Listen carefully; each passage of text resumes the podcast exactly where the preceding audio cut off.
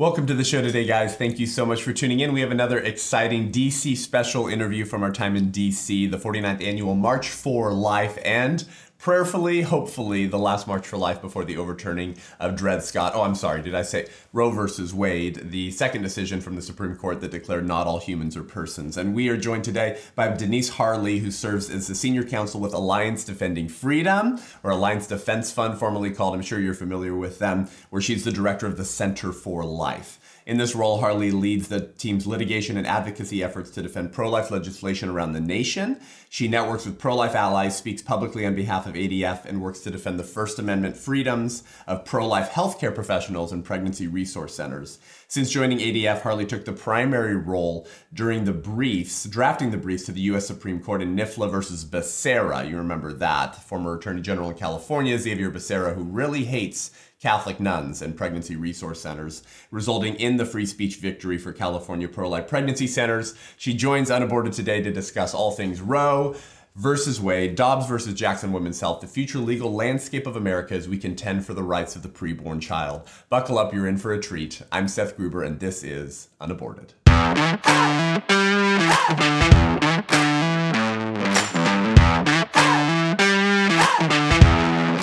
Denise, welcome to the show today. Thanks so much for having me, Seth. Excited to be here. Yeah, it, it's it's a treat. It, it's incredible all the ways that God has united pro life leaders in this season because it's kind of all hands on deck right now, isn't it?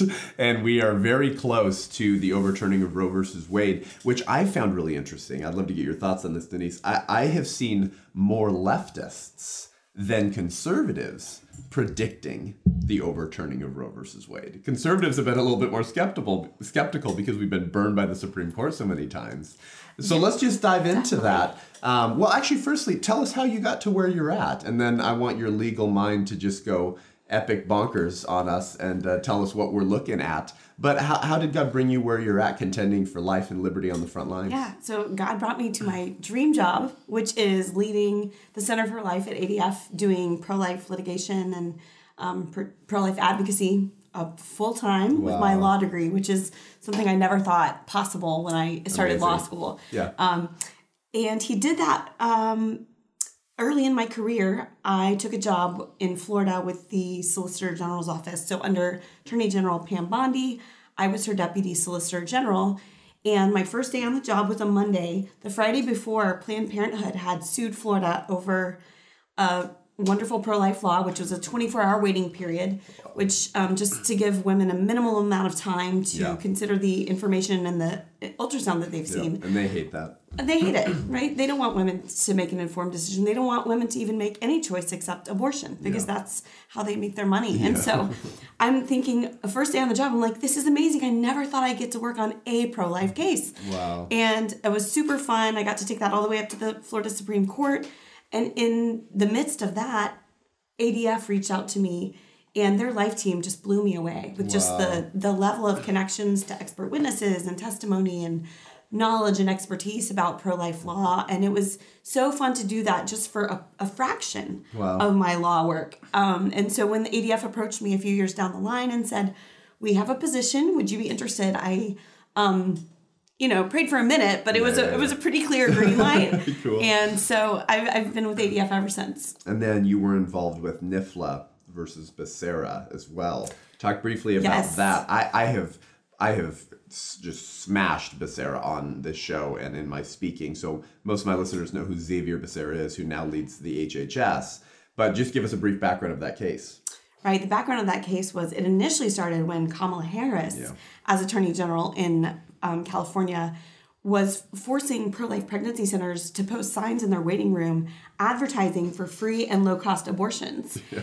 Uh, a clear free speech violation. Yeah, yeah. This was another fun one where I had just started with ADF. Within two weeks, the Supreme Court granted our cert petition to take this case, and um, I was thrown into the fire when given the primary responsibility to draft all those briefs, and I got to sit second chair when I was eight months pregnant no with my way. first baby, and um, our Amazing. CEO Mike Farris argued yeah. it, and I mean it really sh- it should have been unanimous because it's yeah. such an obvious violation of free speech. Um, but it was still a victory and what, a warning the shot. the uh, the numbers? it was 5 4. Five four. Yeah. Now that was pre Barrett, pre Sure. Gorsuch, pre Kavanaugh. So Yeah, yeah. Well, so so so wonderful. That's incredible how God's used you, Denise. Speaking of the Supreme Court, so uh, we are months away from what many people are predicting will be the overturning of Roe versus Wade. Finally, uh, forty nine years into this bloodshed.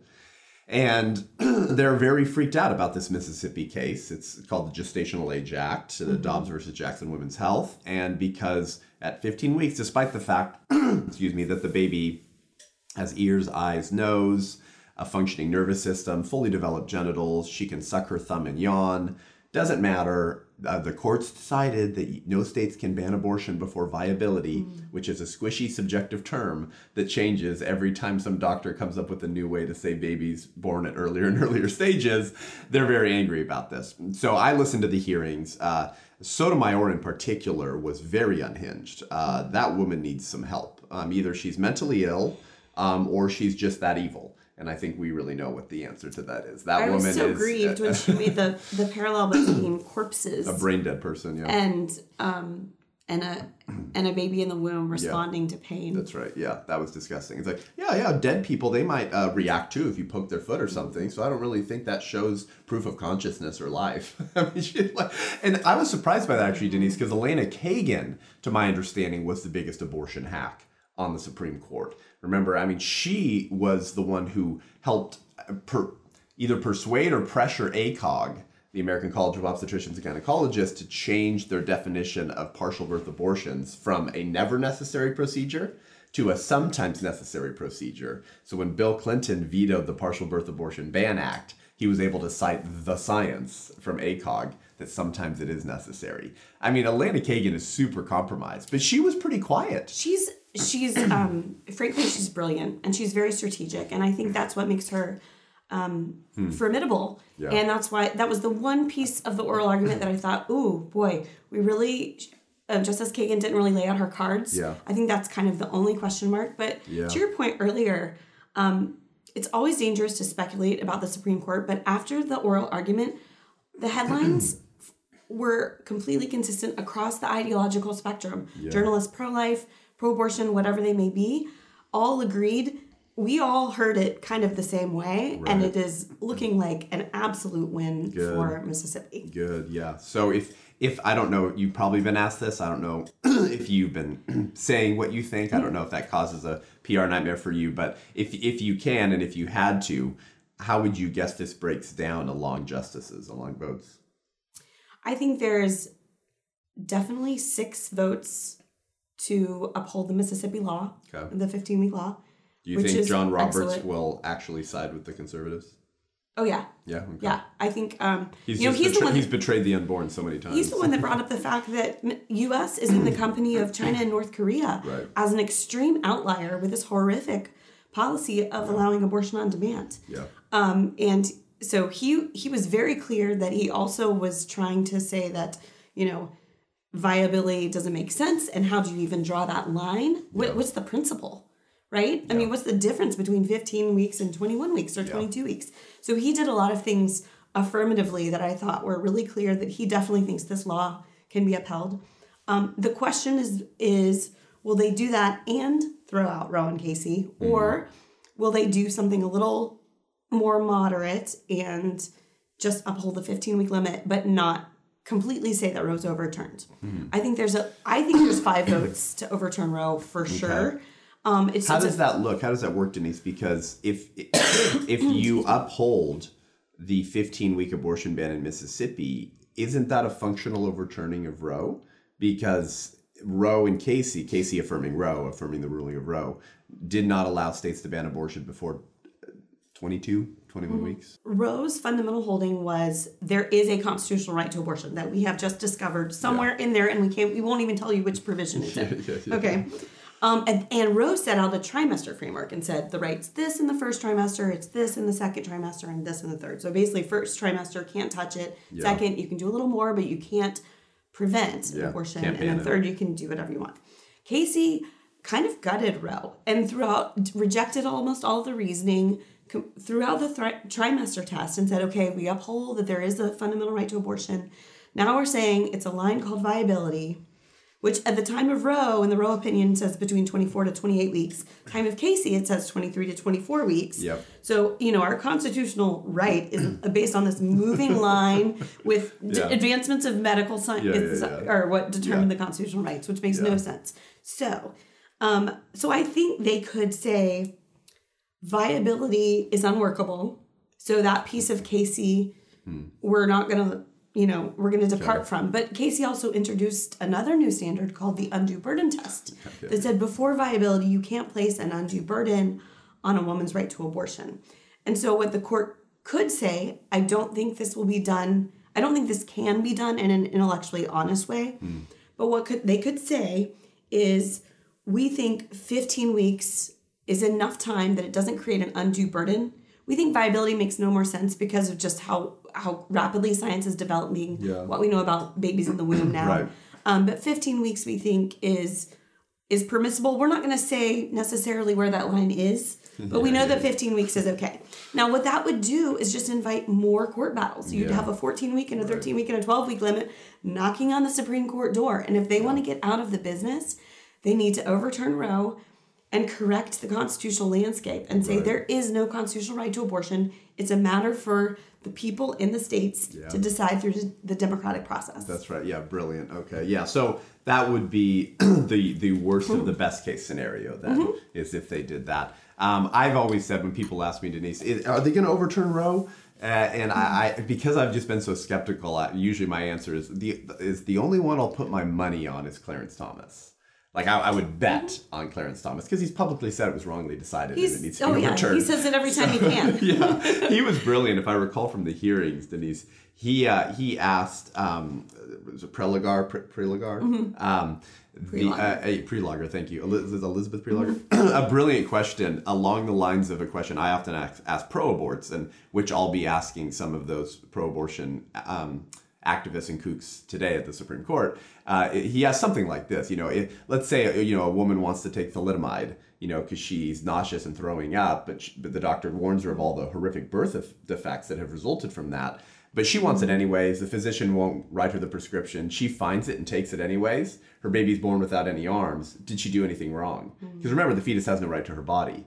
Uh, it was something along those lines, and Yeah. you know, it's like you can't contend with Clarence Thomas. and, and part of what he was getting at is that that Prelogar and the pro-abortion advocates cannot identify what the right is. Is it autonomy or right. privacy or liberty or you know what is it? And so if right. it, if it's bodily autonomy, which is what she was sort of trying to pivot to, Yeah. then you run into this problem of like, okay, well, what about our laws that don't allow for drug use Yeah. for pregnant women That's right, or that's right. or fetal homicide or Yeah. you know whatever it may be. Yeah, it's So- irreconcilable. Yeah, yeah, exactly.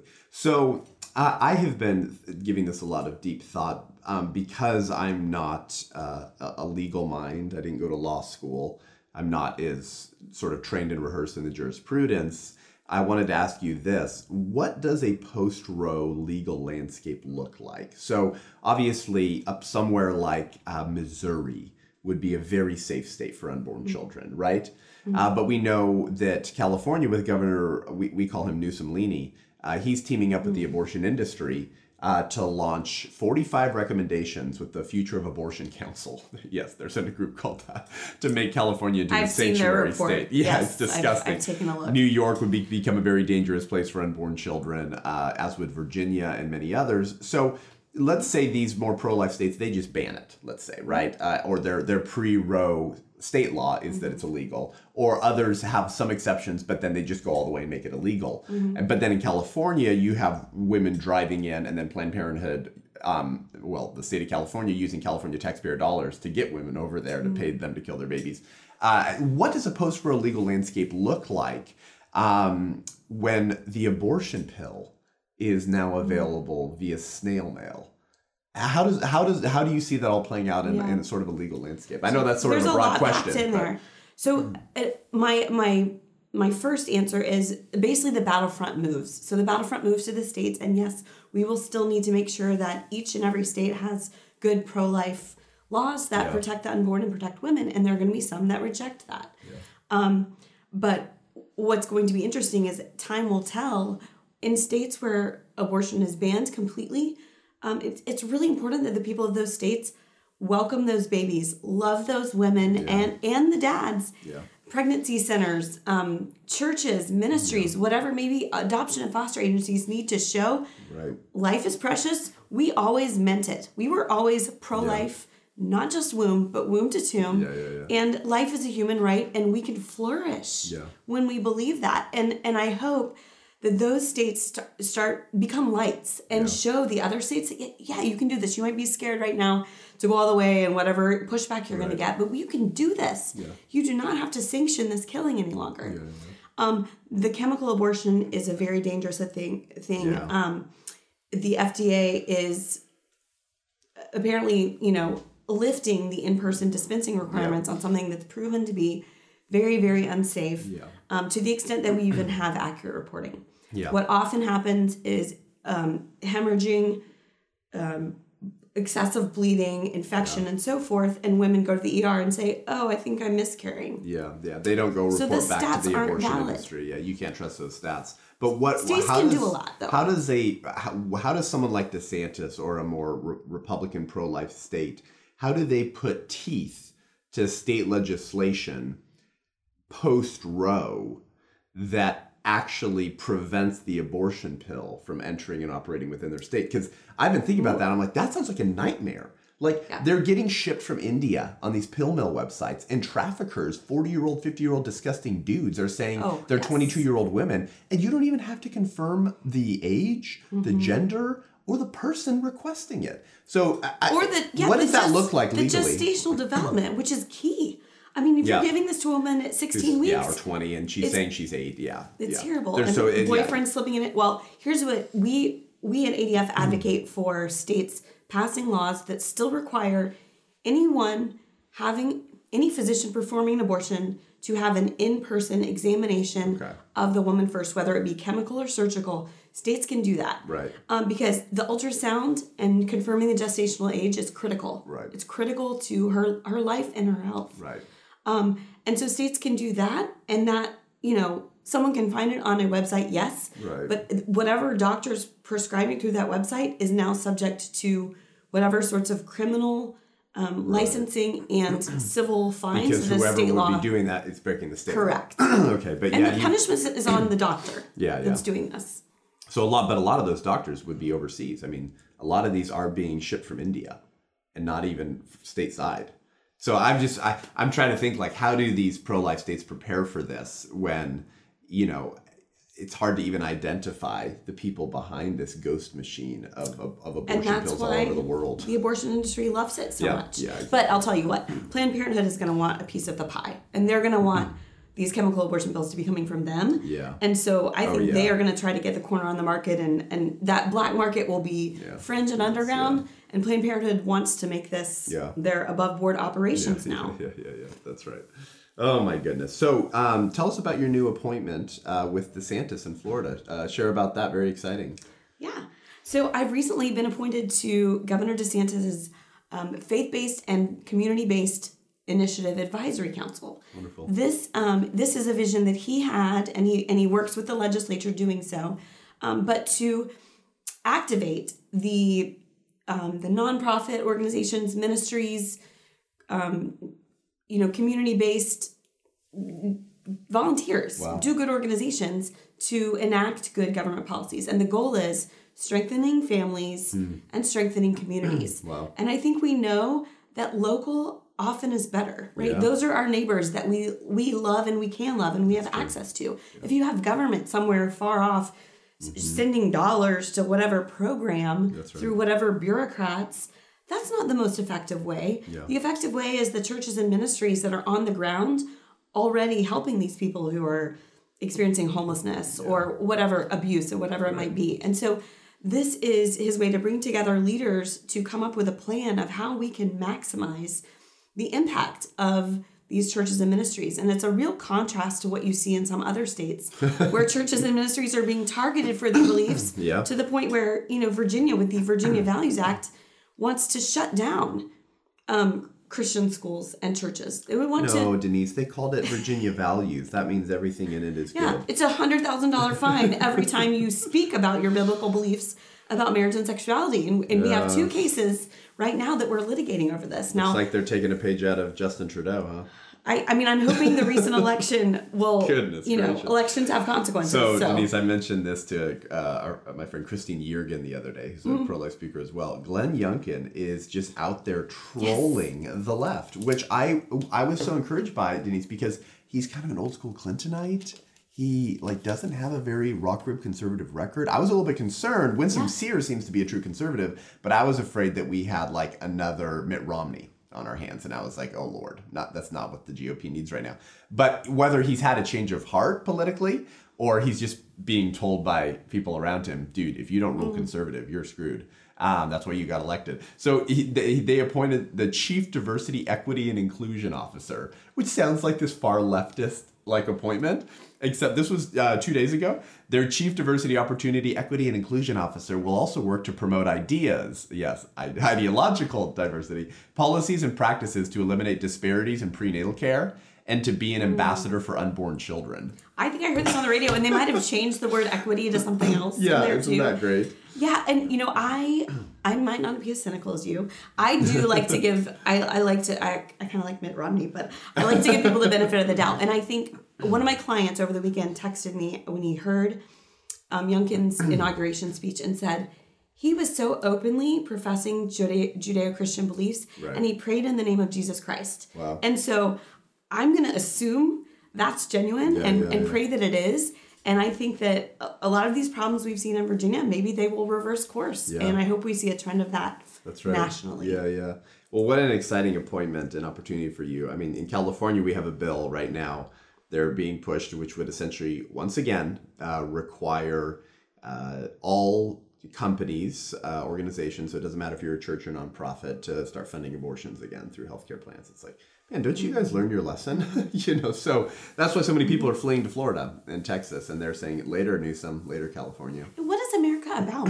We're about tolerance and good faith differences of opinion. Right. If you're going to shut out certain viewpoints and tell these people they can't exist, think about the consequences to communities if faith-based organizations were you know Yeah. forced to violate their conscience or shut their doors or fined if they don't walk Yeah. the government ideological line Yep. um, it's a, and it's the opposite of what we're seeing in florida and that's why i'm so excited to see us promote and celebrate right. these good organizations That's right. I mean, people are waking up, um, and that's why your work has become all the more important.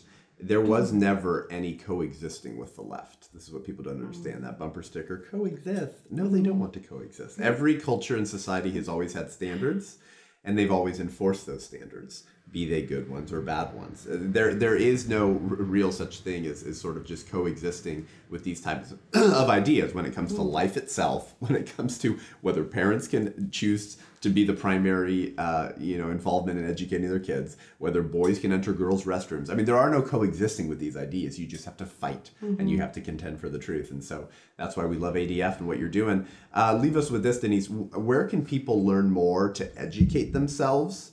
Um, to be prepared to contend in, in this hopefully post Roe America, particularly if they're in more pro life states and they want to make sure that their legislators are held accountable to be the pro life legislator you told me you were going to be by banning by banning abortion. How can people get more educated? Um, what does ADF have for them, or where else can they get educated about this legal landscape and kind of what the citizenry can do? Yeah, tis the season too. It's legislative season, so That's right. everyone needs to be paying attention. Um, a lot happens really quickly. So adflegal.org is our website. We Okay. have case pages for all of our active litigation. Um, we have it broken down by topic, so conscience rights, um, parental rights, which is a huge deal right now Yeah. with vaccines and masks and Yeah. public school curriculum, um, life. You can tr- you can track all of our case filings, blogs. You can sign up for our newsletter that gives case alerts on a weekly basis. Yeah. Um, just so you can know what's happening. And our Awesome. comms team does a fantastic job of, you know, I learn from them. That's how I figure out what's going on. Nice, Is I'm like, okay, Yeah, let me follow our social media. Yeah, so yeah. we're on um, definitely on Twitter and Facebook with regular updates, and Great. we would love to have anyone follow along um, with our work because we are an alliance. Yeah. And it's a lot of it's about everyone else out there Yeah. who we are, you know, standing up for. That's right. And where can where are you most active? Where can people connect with you and follow your work? Um, so I'm on Twitter, and I mostly only ever talk about work there. So you can definitely follow me on Twitter. Um, but you can also find my my bio and my email address on the ADF page. Um, Center for Life. We are always interested to hear if if you have any concerns, legal concerns, legislative concerns yeah, coming up about pro life conscience rights or um, th- shady things going on with the abortion industry where you live. Yeah, yeah. Um, give me a holler. good, good. Thank you, Denise. Well, thanks for joining the show Thanks, today. Keep up the good work. Uh, don't let Muriel Bowser get you down. Uh, you guys are definitely behind enemy lines here. We're here. We're grateful. We're still here, right? Yeah. We're marching. That's right. Well, thank you guys for joining the show today. Uh, head on over to iTunes, Spotify, YouTube, give the show a rating and review. It really helps us reach more people. We'll put the show notes for ADF and Denise Harle in the podcast. Be sure to follow ADF. They have done incredible work for a long time for life and liberty in this country. And organizations like theirs are actually becoming a lot more important in the near future here. If you want to support the show and help us reach more people, produce more content, and be able to take our ideas and content onto the street, head on over to patreon.com forward slash unaborted to become a patron of the show and just help us crowdfund us to reach more people. If you want to connect with me online, follow me on Instagram, Facebook, or go to my website, sethgruber.com to sign up for my newsletter to see my speaking schedule or to book me for an event as 2022 is filling up quickly. Thanks so much for tuning in. We'll see you next week. I'm Seth Gruber, and this is Unaborted.